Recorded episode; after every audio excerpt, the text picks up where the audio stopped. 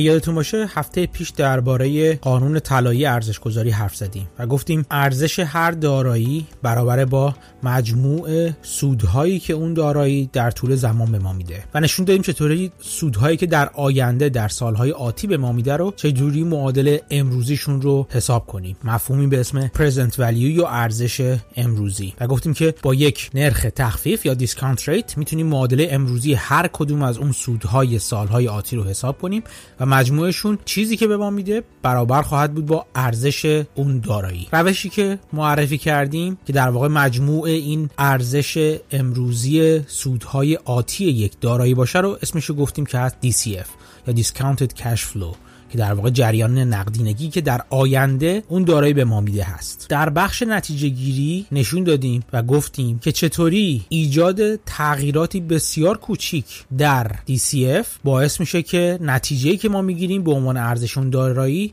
کاملا متفاوت و از این رو به اون رو بشه. امروز می‌خوام درباره روش دیگه ای حرف بزنم که در واقع میاد همه چی رو برعکس می‌کنه و در واقع به جای اینکه مجموع ارزش های دارایی در آینده رو به ما نشون بده از اطلاعات موجود در بازار کمک می‌گیره تا نشون بده ارزش گذاری موجود در بازار چیزی که به عنوان قیمت بازار داره در مورد اون دارایی به ما میگه مستلزم چه اتفاقاتی در آینده است؟ این نوع سبک سرمایه گذاری رو بهش میگن سرمایه گذاری بر مبنای انتظارات یا expectations investing. امروز درباره این موضوع با هم حرف می‌زنیم. سلام من مهدی هستم و این 23 ومین قسمت پادکست من به نام پرسزنی در بازاره. با من همراه باشید.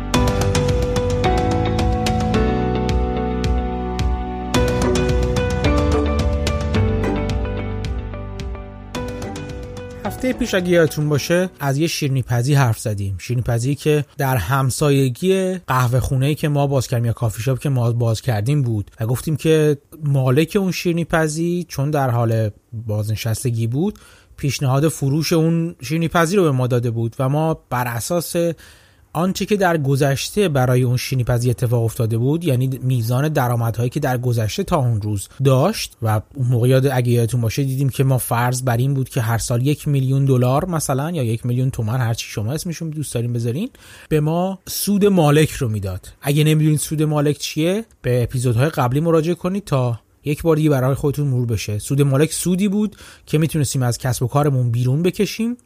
بدون اینکه لطمه ای به کسب و کارمون بخوره و یا درآمدها و سودهای آتی کسب و کارمون رو پایین بیاره.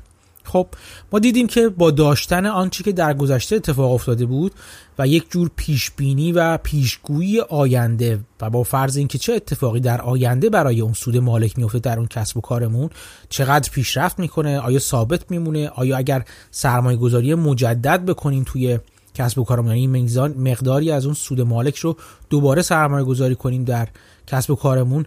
چجور پیشرفت می‌کنه؟ و تمام این چیزها دیدیم که با روشی به اسم DCF یا Discounted Cash Flow مجموع سودهای آتی اون دارایی یا اون کسب و کار رو حساب کردیم و به عنوان ارزش امروزی اون کسب و کار مطرح کردیم. در انتهای اپیزود پیش بهتون نشون دادم که چطور با کمی تغییر مثلا نرخ تخفیف با کمی تغییر در نرخ سود نرخ سود مجدد در, در نرخ سود یا بازگشت سرمایه گذاری مجدد. اینکه چه میزان از در سود مالکمون رو در کسب و کارمون دوباره سرمایه گذاری کنیم همه اینا کمی تغییر می‌تونه کلا ارزش دیگه ای رو به دارایی امروزی ما بده. و شبیهش کردیم به تلسکوپ هابل. به خاطر اینکه اونقدر داره به دور نگاه می‌کنه که اگه یه مقدار کوچیکی ما جابجا کنیم سر تلسکوپ رو در واقع از این کهکشان میریم به کهکشان دیگه و کهکشان دیگه رو داریم در اون صورت نگاه می‌کنیم. یک مثال عددی رو هم برای همین توی حساب تلگرام در واقع کانال تلگرام و حساب توییتری پادکست و حساب توییتری شخصیم آوردم که شما اونجا ببینید با تغییر این سه تا عدد چه نتایج متفاوتی رو می‌گیریم. چارلی مانگر معاون بافت یه گفته خیلی معروفی داره به این عنوان که invert always invert. یعنی همیشه معکوس کن قضیه رو. و اگه می‌خوای مسئله ای رو حل کنی همیشه معکوس کن. مثال خیلی معروفی که می‌زنه اینه که ببینید اگه اگه می‌خوای ببینی که در آینده چطوری تصمیم های درستی بگیرین بشینی فکر کنی ببینید چه جوری ممکنه تصمیم های غلطی بگیرین و اون کارها رو نکنین این مثال خیلی معروفشه که در عین سادگی بسیار چارچوب فکری مهم و کاراییه که در آینده راجبش حرف می‌زنیم. تو این مثال خودمون هم در واقع ما میایم اون مسئله رو معکوسش می‌کنیم. نکته ای که در سرمایه گذاری بر مبنای انتظارات یا expectations investing مشهور هست این هست که ما همین الان می‌دونیم در مورد بازار چه قیمتی خرد جمعی بازار با تمام پیش بینی ها با تمام دورنگری ها و و و و و این مجموعه بسیار پویا و دینامیک بازار چه قیمتی رو روی فلان کسب و کار یا فلان شرکت گذاشته و ما اونو نمودش رو در بازار سهام می‌تونیم به عنوان قیمت سهام اون شرکت ببینیم. کاری که سرمایه گذاری بر اساس انتظارات می‌کنه و گفتم برعکس کردن مسئله است اینه که میاد می‌بینه که خیلی خوب اگر این قیمت رو بازار روی این کسب و کار گذاشته چه جور روند سودهای آتی رو در نظر گرفته بازار براش برای این کسب و کار که به این قیمت امروزی رسیده. در واقع به جای اینکه بیاد خودش خود ما در واقع به عنوان تحلیلگر سهام بیایم آینده یک سهام رو پیش بینی کنیم و بگیم که خب این این قیمت رو میده آینده فلان سهام.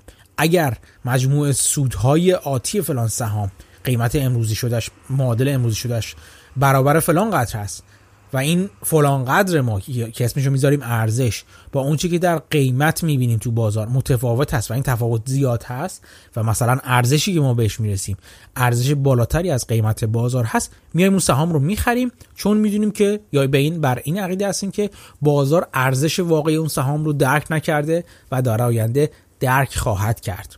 چیزی که معروف است به ریورژن تو the mean یا میل کردن رو به میانگین در واقع. چیزی که مفهومی که بعدا در موردش در موردش صحبت زیاد خواهیم کرد. ولی خب بحث بر سر اینه که ما چیزی به اسم ارزش رو حساب می‌کنیم برای خودمون که تشخیص میدیم که بر اساس اون پیش بینی که ما از آینده اون کسب و کار داریم چه ارزشی داره؟ و اگر این ارزش بیش از قیمت بازار بود اون سهام رو می‌خریم چون فکر می‌کنیم که در آینده سود خواهیم کرد. بازار هم به نتیجه ما خواهد رسید. اون چیزی که بر ما آشکاره و بر بازار پنهان به هر دلیلی به دلیل اینکه ما تخصص خاصی داریم تو اون سهام به دلیل اینکه بازار به واسطه بحرانی از سهام گریزان شده و و و دلایل مختلفی که عقیده ما و نظر بازار متفاوت است و دو قیمت مختلف رو روی اون کسب و کار می‌ذاریم. این اختلاف نظر اگر به نفع ما باشه یعنی اون چیزی که ما حساب می‌کنیم بیش از اون چیزی که بازار می‌بینه باشه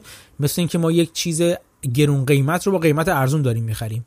و در آینده همه می‌فهمن اون چیز چقدر گرون قیمت منتها الان میترسن ازش یا الان نمی‌خوان سهام نگه دارن. به دلایل مختلف. این چیزی است که همون اج ماست یا برگ برنده ماست که چیزهای مختلفی می‌تونه باشه و در موردش تو اپیزودهای قبل صحبت کردیم. ولی در مورد سرمایه گذاری بر اساس انتظارات روال برعکس اینه. در واقع میایم می‌بینیم که بسیار خوب فلان شرکت رو ما داریم می‌بینیم.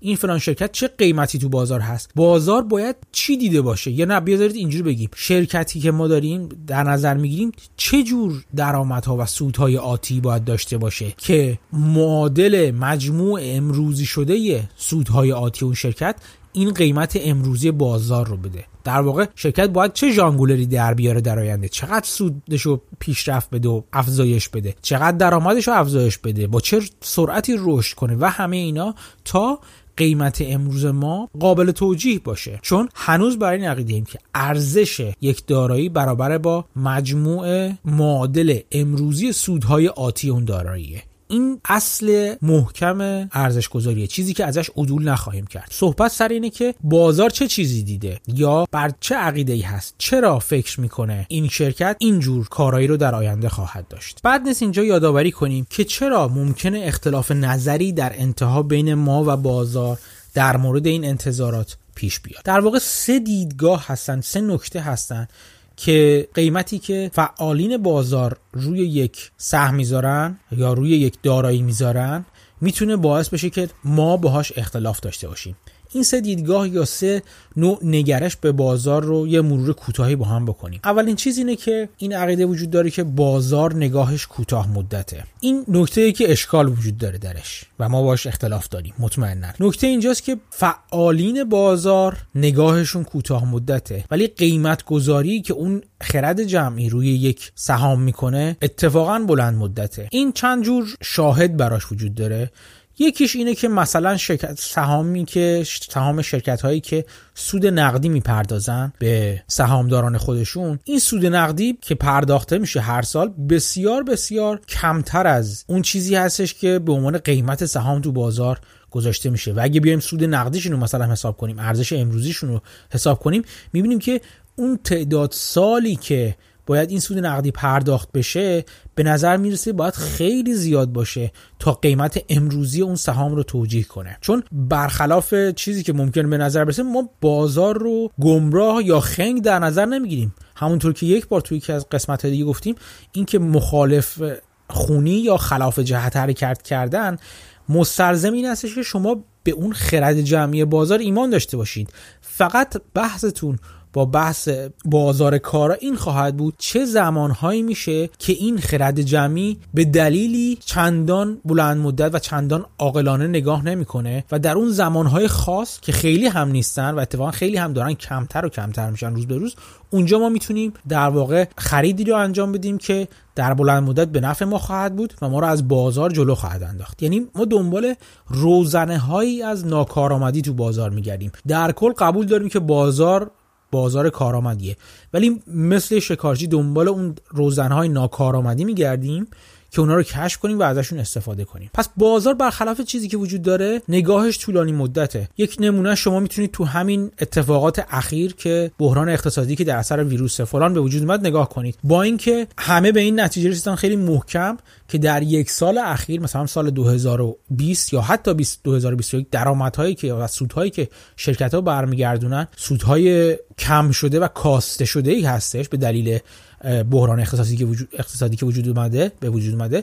ولی داریم می‌بینیم که بازار خیلی سریع برگشت به جای اول خودش و دوباره می‌بینیم که شاخص های بازار مثل S&P 500 یا داو جونز یا هر کدوم از شاخص ها یا سهام های اصلی خیلی سریع دارن برمیگردن به وضعیت خودشون و تعداد معدودی هستن که چون این نظر رو بازار داره که کسب و کارشون ممکنه تا زمان طولانی دچار اختلال شده باشه اونا رو قیمتشون بر نمیگردونه یعنی اصلا برای بازار انگار مهم نبوده که سال 2020 و 2021 حتی سودهای کمی داریم ما. این آنچنان بر قیمتهای بازار تاثیر نذاشته و همین نشون میده که نگاه بازار نگاه بسیار طولانی مدتیه. چون داره حساب می‌کنه مثلا سهامی مثل مثلا چه می‌دونم گوگل یا حالا گوگل بگیم که همیشه داره کار می‌کنه. هر سهام دیگه شما حساب کنید. که برگشته قیمتش بالا به اوضاع اول خودش که اغلب سهام رو شامل میشن. وقتی نگاه می‌کنیم می‌بینیم که داره برای نقید است که همین که فرضا واکسن ویروس فلان بیادش دوباره اوضاع عادی میشه و برمیگرده شرایط به وضع عادی خودش. اینی که انگار انگار تاثیر کاهشی که درآمد این سال یا سال آینده گذاشته و خواهد گذاشت روی سهام اونچنان تاثیر مهمی نیست. در مقایسه با درآمدها و سودهایی که این کسب و کار قراره تا سالیان بسیار طولانی به ما بده. و همین نشون میده بازار نگاه بلند مدتی داره. بعضی از شرکت ها مثلا هواپیمایی ها یا مثلا بوینگ یا قطعه سازان بوینگ یا مثلا بعضی از بانک ها وقتی می‌بینیم سهامشون برنگشته این نگاه وجود داره که حتی با با برگشت ویروس کرونا با ساخته شدن واکسن ویروس کرونا ممکنه لطمات جدی تا این جای کار به این کسب و کارها خورده باشه و ممکن هیچ وقت به راحتی بر نگردن به وضعیت قبلیشون. این هستش که سهام این شرکت ها رو بازار داره قیمت پایینتری میده. همینا رو گفتم که بهتون نشون بدم بازار برخلاف فعالانش نگاهش طولانی مدته. میگم برخلاف فعالانش به خاطر اینکه فعالان بازار نگاه بسیار کوتاه مدتی دارن. من یک نمودار توی حساب توییتری منتشر کردم که بعد دوباره منتشر خواهم کرد توی کانال تلگرام هم خواهم گذاشت که نشون میده میزان زمانی که سهامداران شرکت ها سهام شرکت خودشون رو نگه میدارن از دهه های گذشته مثلا از دهه سال 1990 تا امروز چقدر کاهش پیدا کرده. اون سالها شاید 7 10 سال حداقل یک سهم رو یک نفر نگه میداشت. وقتی سهامی می‌خرید قرار نبود فرداش بفروشه. در که این روزا به کمتر از یک سال کاهش پیدا کرده و شما می‌بینید خیلی ها فقط وارد سهمشان خارج اون خارج میشن از اون سهم. و دلایل مختلفی داره. حالا میشه بهش جداگانه برسید و می‌خوام بگم که فعالین بازار ولی نگاهشون نگاه کوتاه مدتیه. این فعالین غیر حرفه‌ای بازار. فعالین حرفه‌ای بازار هم حتی نگاهشون کوتاه مدته. فعالین حرفه‌ای بازار مدیران صندوق های سرمایه گذاری هستن که چجوری اینا سنجیده میشن؟ این افراد با میزان عملکردشون سنجیده میشن و اغلب میزان عملکرد یا بازدهی صندوق با بازدهی شاخص مقایسه میشه. اگه بازدهیش از بازدهی شاخص خیلی پایین تر باشه یا پایین تر باشه در طولانی مدت اون مدیر صندوق کارشو از دست میده. بنابراین به صرفه هستش که طرف خودش رو مدام تیون کنه مدام این پیچ تنظیم پورتفولیوش رو بچرخونه و سهام این ورانور سعی کنه بکنه که توی همین سه ماه آینده سه ماه آینده بعد سه ماه بعد کوارتر به کوارتر اصطلاحا سن چون می‌دونه سنجیده میشه این تنظیم خودش رو این بالانس کردن یا سبدگردانی خودش رو تو پورتفولیوش که سهامی رو که ظاهرا سودده نیستن بفروشه و سهام سوددهی بخره اینو باید خیلی تون تون بخواد انجام بده. چون هر سه ماه به سه ماه عملکردش سنجیده میشه با بازار. و همین این فشاری که بازار بازار منظورم نه خود بازار فشاری که صنعت سرمایه گذاری و مشتریان در واقع دارن روی اون مدیر صندوق می‌ذارن.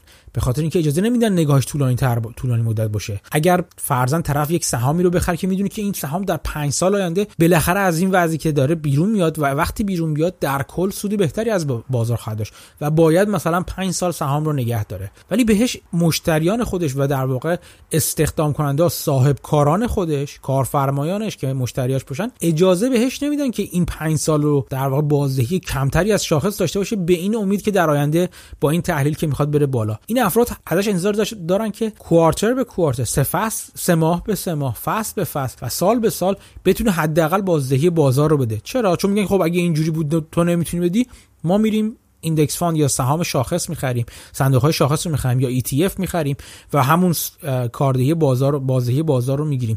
چه هنری تو برای ما کردی تو این سه سال؟ و این فشار رو بهش میارن جدای از اینا این فعالین بازار فعالین حرفه‌ای بازار یه ساختار کارمزد دارن. چیزی که تو ایران هم به سبک دیگه وجود داره. حتی ETF یا هر جور صندوقی ساختار کارمزدی خودشون دارن. چیزی که تو hedge fund ها مثلا معروف هستش به دو بیست معروف است یعنی میگن که ما بابت هر پولی که شما به ما میدین که براتون سرمایه گذاری کنیم همون اول هر سال در واقع ابتدای هر سال دو درصد اون میزان دارایی یا AUM و Asset Assets Under Management رو میزان دارایی که قرار ما مدیریت کنیم دو درصدش به عنوان کارمزد برم داریم و هر قدر سود بده اون سهام یا اون پول شما در طول اون یک سال در انتهای سال 20 درصد از اون سود رو هم برمیداریم. و شما دارین می‌بینید که همینجا یه دو درصد با داره هر سال انگار به دارایی شما ضرر می‌زنه از یه طرف و از طرفی داره سود شما هم سودی هم که میده رو داره 20 درصد یک پنجمش رو می‌گیره از شما. و این عدد خیلی بزرگیه. و تا حد زیادی هم ناگزیرن از این کارشون. به خاطر اینکه میگن که آقا جان یه hedge fund مثلا یه صندوق active managed fund یا صندوقی که به صورت فعال داره مدیریت میشه. کار تحقیق باید بکنه هزینه broker باید بده هزینه کارگزاری باید بده هزینه تحلیلگرای analyst ایی که داره رو باید بده. کارهای کامپیوتری داره همه اینا یه هزینه های زیادی بهش متحمل می‌کنه و این هزینه های بسیار زیاد. نتیجهش این میشه که مجبوره که دو بیست دو درصد از میزان دارایی و 20 درصد از میزان سود رو برای خودش برداره تا بصرفه. اگه کمتر از این برداره نمیصرفه. به خاطر همین توصیه میشه که شما برید سراغ index fund ها یا صندوق های شاخص چون اونا هزینه بسیار پایینی دارن. چون کار active انجام نمیدن اونا کلا میان از همه سهام شرکت با یک فرمول که حالا هر فرمولی می‌تونه باشه از کل بازار یا از یک بخش بازار از یک sector یا از یک industry یا از یک کشور حالا هر به, فرمولی که دارن میان سهامو بدون اینکه وارسی کنن چه جور سهامی هستش با سری قانون کلی اون سهام رو می‌خرن. و مثلا هر ماه به ماه یا هر فصل به فصل هم اینو یه بار سبد گردانی می‌کنن اتوماتیک. هزینه چندانی نداره. این همه لشکر قرار نیست برای خودش راه بندازه. و وقت بذاره و زمان بذاره تا بتونه پول شما رو مدیریت کنه. اینا هزینه هاشو میاره پایین. به خاطر همین میشن low fee index fund مثلا. چون صندوق های شاخصی هستن که fee یا هزینه پایینی دارن. خب همینه که گفتیم بر... گفتم برای این بود که به شما نشون میدم یک یه مدیر مالی حرفه‌ای تو بازار چقدر خودش رو میندازه عقب. و در واقع همینجوری از شاخص بازار از بازدهی بازار عقب هست. برای اینکه خودش رو به اون برسونه باید چه تلاش مضاعفی کنه تا خودش رو حداقل به اون برسونه. حالا بگذاریم. از اینکه انتظار میره ازشون. خیلی انتظار دارن که مثلا میگن که شاخص رو پشت سر نذاشته یا beat index نکرده beat market نکرده به قول معروف. این خیلی مهم هست برای اون فعالان حرفه‌ای بازار. یعنی انگار که یک وزنه بستن به خودشون توی مسابقه دو و بخوان با یک عده آدمی که حالا ممکنه قوی نباشن و همه دارن با هم میدوان. از یک خیلی جمعیتی شما فرض کنید دو ماراتون هستش و یک خیلی جمعیتی دارن با هم دیگه میدوان. و این مجموعه جمعیت یک سرعت نشان زیادی داره. یه نفر دونده حرفه‌ای بگیریم بذارین اینجا تو این جمعیت. به اینکه بدو مونتا سب کن ندو ندو ندو. من بهت این وزنا کوله و رو آویزون می‌کنم. حالا بدو. خب این طرف باید خیلی قوی تر از میانگین بازار باشه. میانگین اون شرکت کنندگان مسابقه باشه تا بتونه بهشون برسه و ازشون جلو بزنه. همینا باعث میشه که فعالین حرفه‌ای بازار نگاه کوتاه مدتی داشته باشن و این استرس رو نه حالا استرس بگم استرس که واقعا وجود داره ولی این این شمشیر دودم بالا سرشون همچنان هست که هیچ وقت از بازار عقب نیفتن منبع دیگه ای که برای این اختلاف نظر میون ما و قیمت بازار به وجود میادش منبعش در واقع درآمد خالص شرکت ها یا ای هستن چیزی که بهش میگن نت اینکام. تو کلاس های آنلاینی که به زودی برگزار خواهم کرد اونجا خیلی ساده نشون میدم که چطوری شرکت ها می‌تونن به روش های مختلف این نت اینکام رو با عددهای مختلفی گزارش بدن. نکته اینجاست که اگر یادتون باشه و اگه کمی باز بازار رو بشناسید می‌بینید که هر وقت در گزارش مالی فصلی اعلام میشه که شرکتی درآمدی بیش از پیش بینی ها اعلام کرده و بیش از پیش بینی ها رو محقق کرده این عامل مثبتی برای افزایش قیمت سهام اون شرکت هست ولی خب خوبه که بدونید که این پیش بینی درآمدها از کجا میاد. تو وال استریت حداقل من تو ایران رو دقیقا نمی‌دونم می‌تونید شما بررسی کنید پیش بینی درآمدی شرکت ها base اولیش پایه اولیش از طرف خود شرکت ها اعلام میشه. یعنی شرکت ها تو گزارش فصل اول در انتهای فصل اول وقتی همه گزارش مالیشون رو اعلام کردن چیزی دارن به اسم conference call خیلی هاشون تو conference call میشینن مدیران اجرایی شرکت مدیر عاملش مدیر مالیش و غیرشون مدیر عملیاتیش احتمالا میشینن و گزارش عملکرد سه ماهه گذشته خودشون رو اعلام می‌کنن توضیحاتشون میدن و بعد از جمله چیزهایی که تو گزارش اعلام خواهد شد و به سهامداران و به تحلیلگران اعلام خواهد شد پیش بینی که خود شرکت برای سود سه فصل آینده یا سالهای آت سال آتی شرکت خواهد داشت.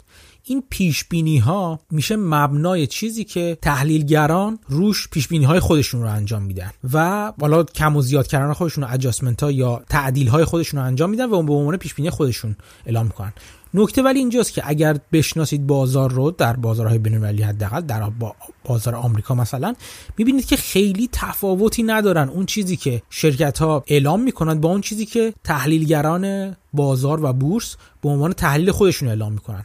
و بعد اینا همه مجموعا جمع میشه و یه میانگینگیری میشه و این به عنوان پیش بینی آتی تحلیلگران بهش میگن consensus بازار. اون چیزی که اونا به تحلیلگران به عنوان پیش بینی از سودهای آتی سه ماهه آینده در واقع برای اون شرکت اعلام می‌کنن. و خب از اونجایی که گفتیم شرکت براش عامل مثبت حساب میشه. از اگه بتونیم اون پیش بینی ها رو در واقع beat کنه و از اونها عبور کنه و بیشتر از اونها در واقع عملکردی نشون بده به خاطر همین مدیران شرکت هایی که تو بورس هستن مخصوصا نه همه مدیران مدیران شرکت تو بورس هستن اون guideline ها یا اون مبانی اولیه سودهای پایه اولیه که پیش بینی می‌کنن رو کمی پایین می‌گیرن و در واقع در جوری می‌گیرن که مطمئن باشن که در سه ماه آینده می‌تونن اونا رو بیت کنن یا اونا رو از اونها نتیجه بهتری بگیرن. با این کار اعتبار برای مدیریت خودشون بخرن و برای شرکتشون چون شرکتی بتونه پیش بینی ها رو محقق نه تنها بکنه بلکه ازشون بالاتر سودی رو اعلام کنه سود محقق شده ای اعلام کنه همیشه تو بازار میره بالا و اعتبار داره براش. به خاطر همین به طور مسخره بعض وقتا این بروز می‌کنه. مثلا شما می‌بینید جی ای مثلا تا سالهای سال اینجوری بود که عملا یک سنت مثلا درآمد سود مالی به ازای هر سهم در سه ماه بعدیش مثلا اعلام می‌شد چهار دلار چهار دلار رو یک سنت سود محقق شده اعلام می‌کرد. برای فصل بعد اعلام می‌کرد 4 دلار و 10 سنت. 4 دلار و 11 سنت سود محقق شده بعد از نتیجهش رو می‌داد بیرون. و در واقع یه جوری با, با فاصله و مارجین خیلی کمی اون سوده رو در واقع عدد بهتری از اون رو محقق می‌کنن. برای اینکه این کار بکنن دو تا کار دو تا راه داره. یکی اینکه اون عدد پیشنهادی اولیه خودشون به عنوان پیش بینی سود آتیشون رو کم بگیرن اونقدر بالا نگیرن. یک راه دیگه که وجود داره اینه که میشه به روش های مختلف هزینه هایی رو نیاورد هزینه هایی رو تحققشون رو عقب انداخت یا درآمدهایی و تحققشون رو تو از طبق قوانین طبق روال عادی حسابداری بازار تحققشون رو جلوتر کشید. طوری که اگه مدیر عامل ببینه در انتهای فصل نمی‌رسه به اون پیش بینی که داشته خودش اعلام کرده بوده می‌تونه این انگولک ها و این در واقع انگولک ها رو تو نتایج مالی و حسابداری خوش انجام بده که بتونه به اون سود برسه. بنابراین در کل می‌خوام اینو بهتون بگم. چیزی که به عنوان earning per share اعلام میشه یا سود سود بر واحد سهم اعلام میشه چندان بهش اعتمادی همینجوری به عنوان یک عدد نمیشه کرد. یعنی اون چیزی که به اسم EPS مثلا می‌بینید شما earning per share می‌بینید تو نتیجه عمل کرده سه ماهه شرکت اینو به عنوان عدد خام نباید بپذیرید. باید ببینید که چه محاسباتی انجام شده به این رسیده. آیا این سود عملیاتی بوده یا مثلا یه چیزی رو فروختن به این سود رسیدن؟ آیا میزان درآمدهای محقق شده مثلا چیزی که قراره سه ماه دیگه قراردادی که بسن سه ماه دیگه قراره سودش پولش رو بگیرن الان به عنوان درآمد خودشون اعلام کردن؟ چون این کارا از نظر مال کرک های حسابداری که میشه زد و یک سود سودها رو بین های مختلف جابجا جا کرد. پس همیشه اون چیزی که به اسم EPS برای شرکت یا سود محقق شده برای شرکت در انتهای فصل به ازای هر سهم اعلام میشه رو باید با دیده شک نگاه کنید بهش و مطمئن باشید و برید چیزای حسابداری مدارک مالی شرکت رو مطالعه کنید و ببینید واقعا این سود واقعی بوده یا بات شده بوده یا انگولک شده بوده. این رو باید مطمئن بشید. و گفتیم که همین سودهاست که در واقع به تحلیلگران خط خطوط رو میده که بتونن بر اساس این سودهایی که داره اتفاق میفته سودهای آتی رو پیش بینی کنن و بر اساس اون ارزش گذاری رو شرکت ها رو انجام بدن. اینا همش منابع خطایی که وجود داره. گفتم کوتاه مدت نگاه کردن سهامداران و فعالین بازار. این دومیش این بود که سودی که اعلام میشه سود حسابداری که اعلام میشه چقدر واقعی هست یا نیست. و نکته سوم که باید بهش برسیم multiple ها یا multiplier ها هستن. همون چیزی که یک جلسه راجبشون صحبت کردیم P به E یادتون میاد که نشون دادیم یک عدد خالی P به E کافی نیست برای اینکه شما تحلیل آ... تحلیل ارزش گذاری رو یک سهام بکنیم. اونجا بهتون نشون دادم که خیلی وقتا میان میگن پی به ای فلان شرکت از فلان شرکت به بالاتره یا این شرکت ایش وجود داره؟ سود عمل کرده یعنی ببین چجوری اشتباه از کجا میاد چجوری تحلیل غلط و تحلیل نادرست از کجا میاد. اون ای که گفتیم اون سود درآمد خالصی که گفتیم چقدر با خطا ممکنه با خطا یا غیر اعلام یا غیر واقعی باشه اونو می‌گیرن میگن که خب مثلا فلان شرکت ما می‌دونیم که این درآمدش مثلا در سال برابر انقدر بوده. درآمد بر واحد سهمش برابر 4 دلار بوده. این یه شرکت مثلا چه می‌دونم شرکت کامپیوتری هستش. فلان شرکت های کامپیوتری ما اینجور که دیدیم خیلی لطف بخوام بکنن با شرکت های تو صنعت خودشون مقایسه می‌کنن. فلان شرکت کامپیوتری از اونجایی که P به E 20 داشته پس درام پس اگه P به E 20 برای این یکی شرکت هم برقرار هست بنابراین P به E 20 رو ضرب در اون درآمد خالص که E باشه. که چهار بوده می‌کنیم میشه P به E ضرب در E میشه P دیگه P رو به ما میده. یعنی میگیم که از اون درآمده می‌رسیم به قیمت سهم میشه 80 دلار. در که ما دیدیم تو اون اپیزودمون که چقدر حرف هست پشت P, P به E به این راحتی نمیشه به P به E رسیدش. شرکت ها به این راحتی با هم مقایسه نمی‌تونن بشن. اون مکانیزمی که توی هر کسب و کار وجود داره برای اینکه اون به P به E رو بده به خیلی چیزا وجود داره. به بازدهی سرمایهش وجود داره به اینکه چقدر داره رشد می‌کنه بستگی داره به اینکه چقدر سرمایه گذاری که داره می‌کنه سرمایه گذاری با efficiency و کارایی هستش. به همه اینا بستگی داره. یه P به E رو نمی‌تونی بگی برای فلان شرکت ها برای همه شرکت به ظاهر هم رده خودشون با هم دیگه یکی کنیم. چه برسه که بعضی وقتا P به E یک شرکت از مثلا شرکت خرده فروشی ها رو مثلا والمارت رو بگیری با P به E مثلا با اپل مقایسه کنی. اینا دو تا صنعت و دو تا کسب و کار مختلف هستن. نمیشه این دو تا از بیخ و بن مختلف هستن. نمیشه اینا رو با هم مقایسه کرد. و این در واقع سومین عاملیه که باعث میشه ارزش گذاری های بازار ارزش گذاری های درستی ممکنه نباشه. اینجوری نمیشه گفت حتما نیست ولی ممکنه نباشه.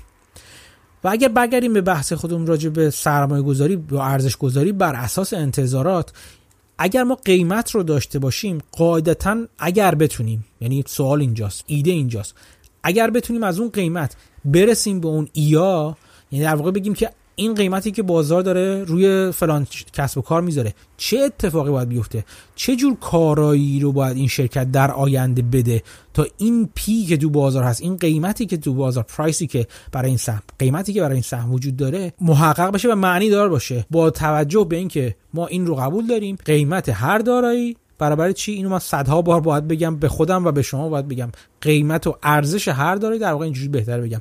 ارزش هر داری برابر معادل امروزی شده مجموع سودهای آتی اون دارایی هست. این رکن اساسی که ما تکونش نخواهیم داد. این در مورد ارزش گذاری هستش. بنابراین سرمایه گذاری بر اساس انتظارات میاد این رو پیدا می‌کنه. چه اتفاقی توی سهام مفتی شرکت ما باید چه کار بکنه که این قیمتش قابل توجیه باشه. یک پرانتز کوچیک اینجا باز کنم. اگر یادتون باشه ما گفتیم ارزش گذاری داریم و قیمت گذاری قیمت گذاری بحثش شداست اینکه مثلا برای بیت کوین مثلا چجوری قیمتش تعیین میشه این از ارزش گذاری خارجه.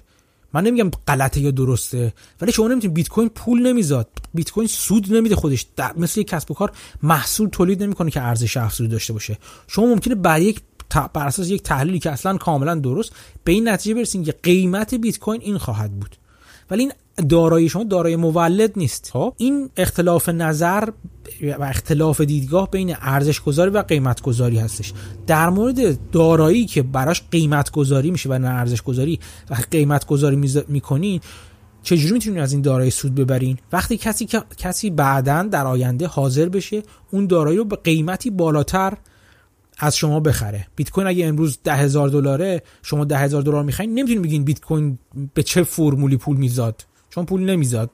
ولی شما می‌تونید با تحلیلی که ممکنه هم درست باشه بگین در آینده مردم بیت کوین رو بیشتر خواهند خواست و حاضرن بیشتر از ده هزار دلار براش پول بدن. پس من این کار اینو بیت کوین رو الان می‌خرم مثلا. خب؟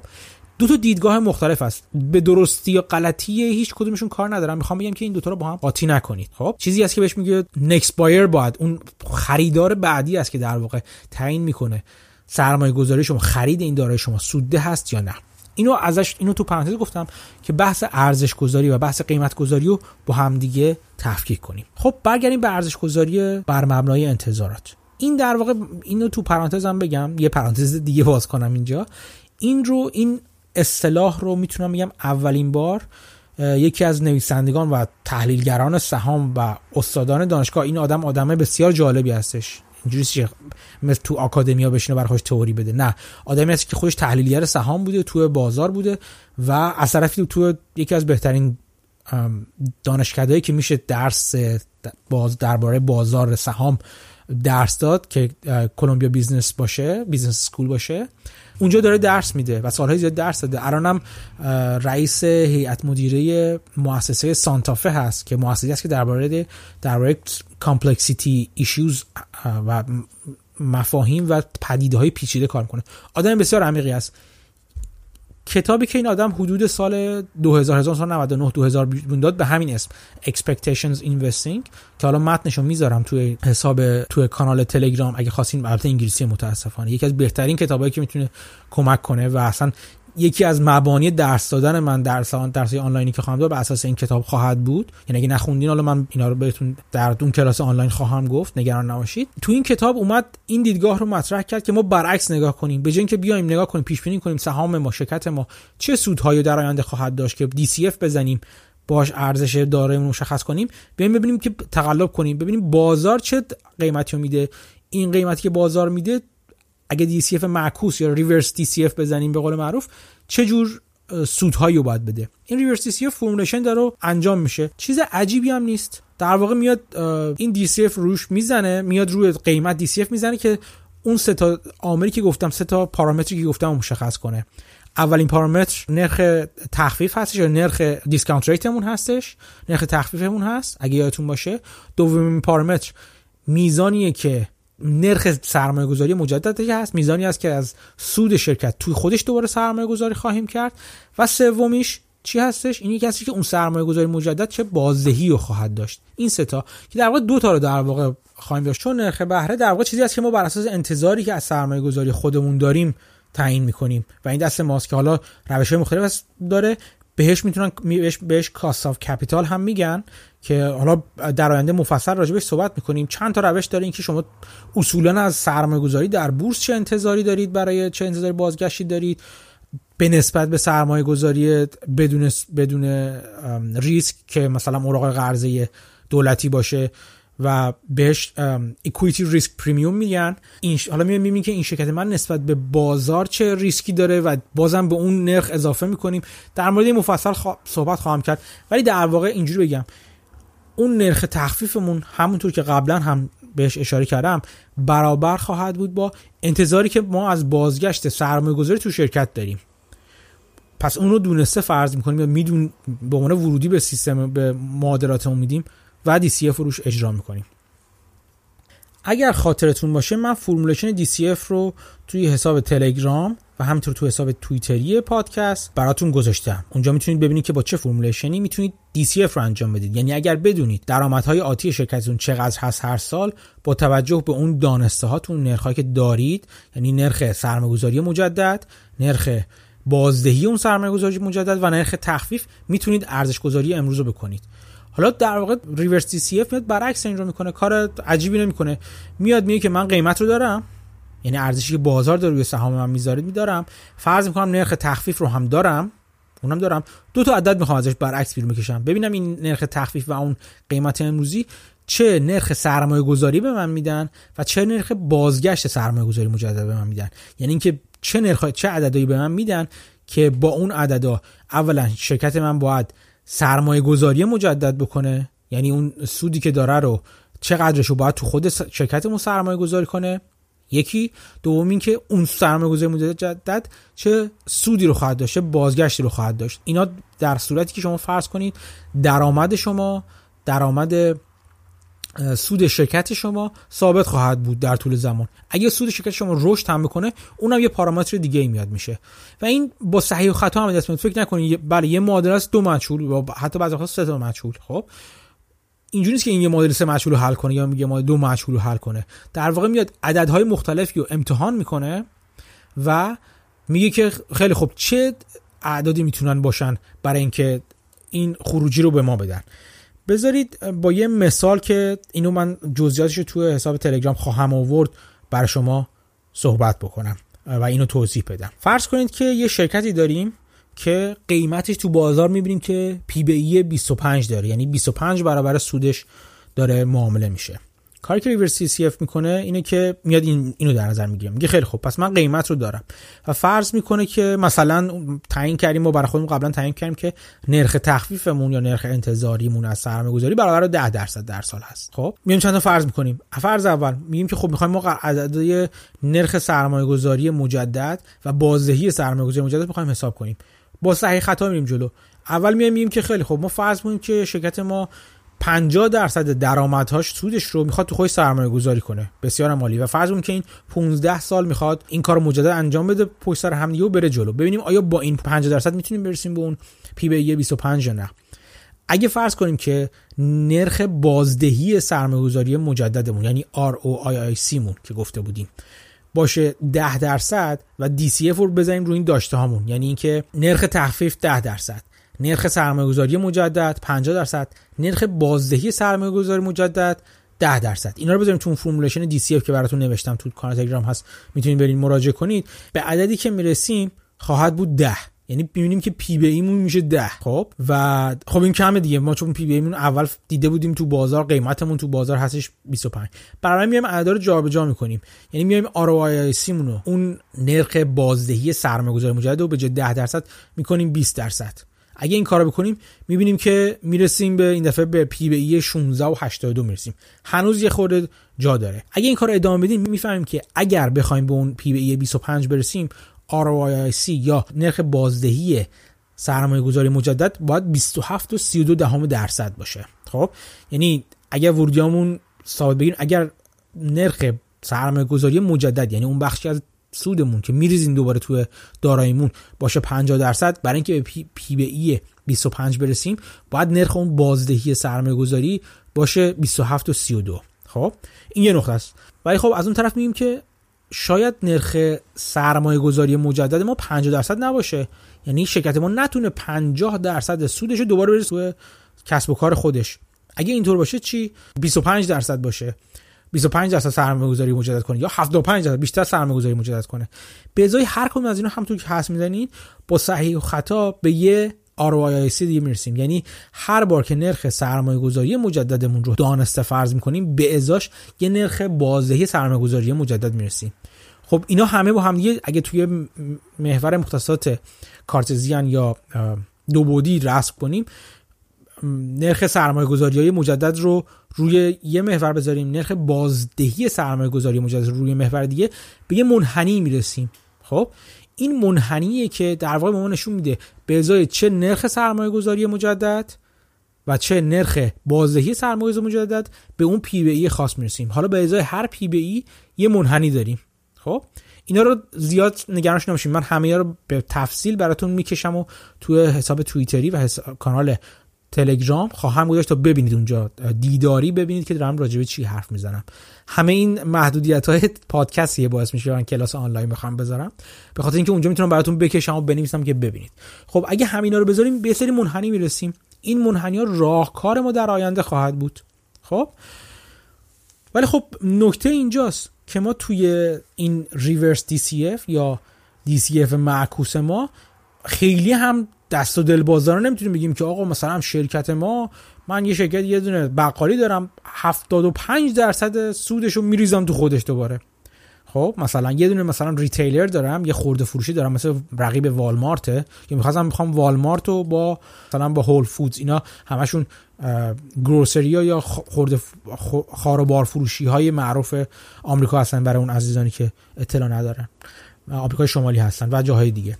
این دو تا شرکت می‌خوام با هم مقایسه کنم مثلا یا یکشون می‌خوام ارزش گذاری کنم. والمارت نخواهد تونست مثلا 75 درصد سودش رو دوباره تو خوش سرمایه گذاری کنه. نه نوع کسب و کار این اجازه رو بهش میده که این سرمایه گذاری رو بکنه و نه اینکه اصلا خود بازار خار و بار فروشی این اجازه رو بهش میده.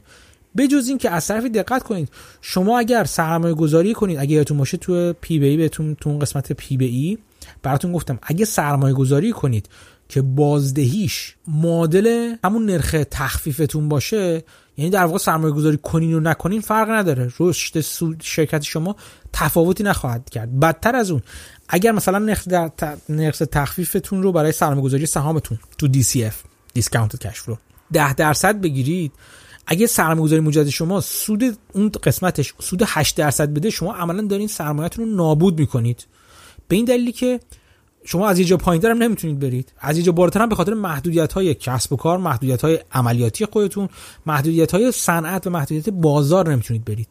بنابراین اینجوری ترس براتون نداره که او من یک عالم جفت نرخ باز نرخ سرمایه گذاری مجدد و نرخ بازده سرمایه گذاری مجدد دارم کدومشون انتخاب کنم؟ نه اونقدر هم دست دل دستتون بازیست. با توجه به نوع شرکتتون نوع صنعتی که شرکت شما داره توش کار می‌کنه و محدودیت خودشون یک اعداد خاصی رو فقط می‌تونید منطقی انتخاب کنید. خب وقتی این کارو کردید شما می‌تونید ببینید که آیا مثلا والمارتی که من ارزش گذاری کردم با توجه به قیمت امروزش آیا توانایی رو داره که مثلا اینجور که reverse DCF من گفت به من گفت 50 درصد سرمایه گذاری مجدد کنم و اون 50 درصد مثلا 27 درصد هم سود بگیرم تا بتونه P به E 25 رو مثلا توجیه کنه. آیا این کارو می‌تونه بکنه والمارت؟ بعد ببینید که آره می‌تونه بکنه یا نه نمی‌تونه بکنه. اگه نه نمی‌تونه بکنه یعنی که این سهامش گرونه. به همین راحتی.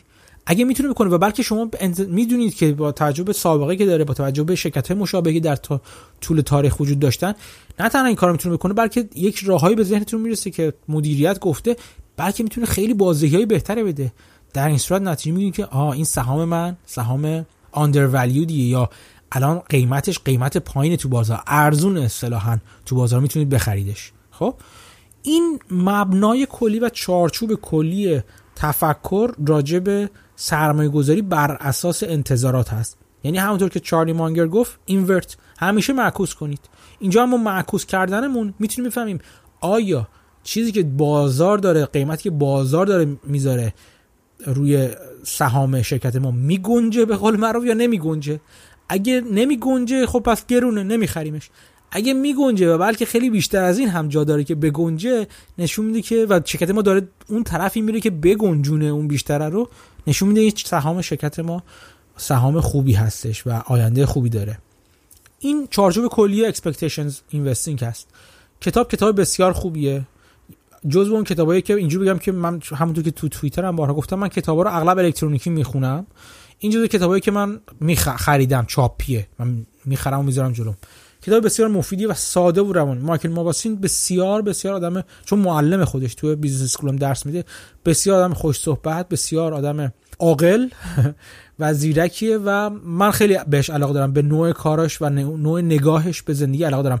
و اصلا همین همین نگاه چند جنبگی چند جانبه و چند وجهی بوده که باعث شده که الان رئیس هیئت مدیره مؤسسه سانتافه باشه که اصلا کارش بررسی و تحلیل پدیده های پیچیده است. کانال تلگرامی پادکست رو اگه دنبال کنید و حساب توییتری رو منابع لازمه رو برای اینکه بیشتر بتونید بحث ریورس دی و بحث سرمایه‌گذاری بر اساس انتظارات یا expectations investing رو متوجه بشین. منابع بیشتری اونجا می‌ذارم که می‌تونید مراجعه کنید و ببینید.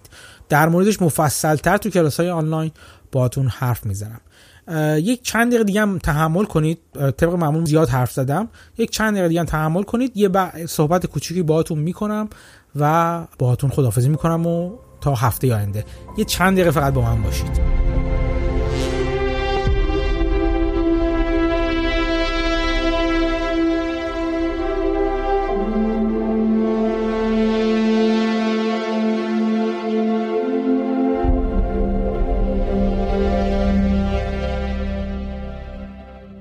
توی حساب توییتری گفتم البته بحثای بی ربط زیادی هم راجبش راه افتاد.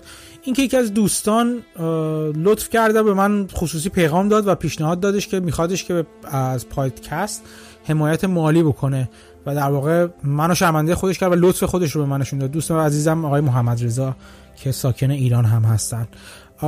به ایشون هم گفتم من هیچ بنایی ندارم پادکست رو هیچ حمایت مالی برای خود پادکست بگم. این پادکست مجانی شروع شده و مجانی ادامه خواهد پیدا کرد پیدا خواهد کرد در واقع. اگه بخوام درآمدی من در بیارم از پادکست نخواهد بود از کلاس های آنلاینی بود که خواهد بود که خواهم گذاشت. و اونم از بخش هموطنان عزیزم که خارج از کشور هستن و دسترسی دلاری دارن. برای به اونا در واقع قسمتی که فقط به درد اونا خواهد خورد رو اگه ازشون بخوام پول بگیرم پول می‌گیرم. و کلاس های حتی کلاس های آنلاین عمومی چیزی که خواهم گذاشت چیزی که به درد همه خواهد خورد همچنان مجانی خواهد بود و بنا به همین بوده و من هیچ وقت قرار نبوده پولی بگیرم. محمد رضا عزیز پیشنهاد به من داد که پیشنهاد خیلی قشنگی بود. من خیلی پسندیدم. به من پیشنهاد داد که خب چون می‌خواست به هر از پادکست حمایت کنه به من گفت چطور دوست داری که من بر به جات به نمایندگی از من توی به خیریه کمک کنم؟ و دیدم بسیار ایده قشنگیه. این بود که گفتم اینو من تو پادکستم مطرح کنم. من همچنان خودم از از سالهایی که تو ایران بودم و الان که اینجا هستم به صورت متناوب و پیوسته به سه تا خیلی کمک می‌کنم. اون خیلی بنیاد کودک هستش. پناهگاه حیوانات وفا هست. به خاطر علاقه که من به حیوانا دارم و بنیاد محک هست. این سه تا خیریه من منظم به اینا کمک می‌کنم. اگر دوست داشتید و اگر علاقه داشتید که از پادکست حمایت مالی بکنید مخصوصا اگر از مخصوصا اگر ایران هستید بسیار به من لطف خواهید کرد. اگر به این خیریه ها کمک کنید از طرف خودتون. و اگر اگر اگر در واقع فیش پرداختیتون برای من بفرستین که من خوشحال میشم. در واقع انرژی که از اون کمک های شما به این خیلی من می‌گیرم خیلی خیلی بیشتر من خوشحال می‌کنه تا کمک مالی. دوستان عزیزی که خارج از کشور هستن اگر دوست داشتن همین روش رو ادامه بدن یا اینکه برای اونا من چون روش های بهتری برای کمک به همین خیلی از خارج از کشور دارم روش رو خواهم گفت. احتمالا سایت پتریان یا سایت های دیگه ای از که برای crowdfunding یا کمک های مالی هست رو خواهم گذاشت که اگر دوست داشتید به اونها کمک ارزی کنید که باز هم بنا هست به همین جا بره یعنی به, به همین خیلی ها کمک بشه. و همینو فقط می‌خواستم باهاتون مطرح کنم بگم که اولا پادکست مجانی خواهد بود تا ابدالآباد مجانی خواهد بود. من از پادکست هرگز پولی نخواهم گرفت. اگر دوست دارید حمایت کنید و در واقع لطف کنید به من و تشویق کنید انرژی بیشتری به من بدین تو پادکست بجز نظراتی که توی کست‌باکس مخصوصا من خیلی می‌بینم دوستان میان و نظر میدن واقعا من به من لطف دارن. اونقدر که می‌تونم بهشون جواب میدم یا به من ایده های خیلی خوب میدن که تو پادکست ها تو اپیزودهای آینده در واقع اونا رو اجرا کنم. اگر دوست داشتید این حمایتی که همچنان بوده و لطفی نظر لطفی که داشتین رو ادامه بدید و جنبه مالی هم بهش بدین بسیار منو ممنون و خرسند و خوشحال می‌کنید. اگر به این خیریه یا اصلا هر خیریه دیگه که دوست دارید هر خیریه که دوست دارید خودتون و باهاش راحت تر هستین و می‌دونید که پولتون رو در واقع بیشتر براش کار می‌کنن و بازی بیشتری برای شما برای شما و هدف اون خیلی رو بیشتر میپسندین. کمک کنید و اگر دوست هم داشتید تصویر اون کمکتون رو برای من بفرستید. چون که محمد رضای عزیز برای من فرستاد و من واقعا خوشحال شدم. همینجا هم از دوست عزیزم محمد رضا که ندیدمش تا حالا فقط تو توییتر با هم دیگه حرف زدیم. تشکر می‌کنم. امیدوارم که این پادکست حداقل از این نظر باعث یک کار خوبی در دنیا یک تاثیر مثبتی در دنیا بشه. وگرنه خود من که هیچ تاثیر مثبتی فکر نمی کنم در دنیا داشته باشم. تاثیرات منفی مو کم کنم خودش شاهکاره. امیدوارم که از این قسمت پادکستم استفاده کرده باشید. براتون جالب بوده باشه. یک مفهوم جدیدی رو باهاش روبرو شده باشید که ریورس DCF یا Expectations Investing بوده باشه. در مورد این نوع نگاه به سرمایه گذاری بیشتر صحبت خواهم کرد و اصلا گفت همونطور که گفتم یکی از مبانی کلاس آنلاین در بورس که خواهم گذاشت و این قسمتی هست که برای همه هست. یعنی دوستانی که هموطنان عزیزم که توی ایران هستنم احتمالا امیدوارم که به دردشون بخوره و بنابراین مجانی خواهد بود. اونجا هم راجع به این موضوع صحبت خواهم کرد. با این حال من کتاب و منابعی که دارم و توی کانال تلگرام می‌ذارم. اگر دوست داشتید جلوتر از اینکه من برسم به اون کلاس بخونید خودتون. منابع خوبی هستن. من خودم خوندم و ازشون لذت بردم و ازشون استفاده کردم و استفاده می‌کنم.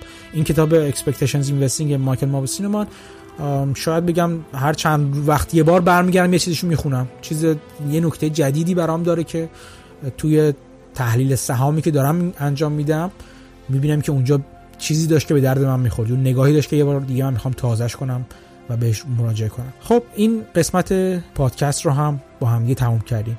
امیدوارم که تا هفته آینده که امیدوارم باتون صحبت کنم و با هم یه گپی بزنیم.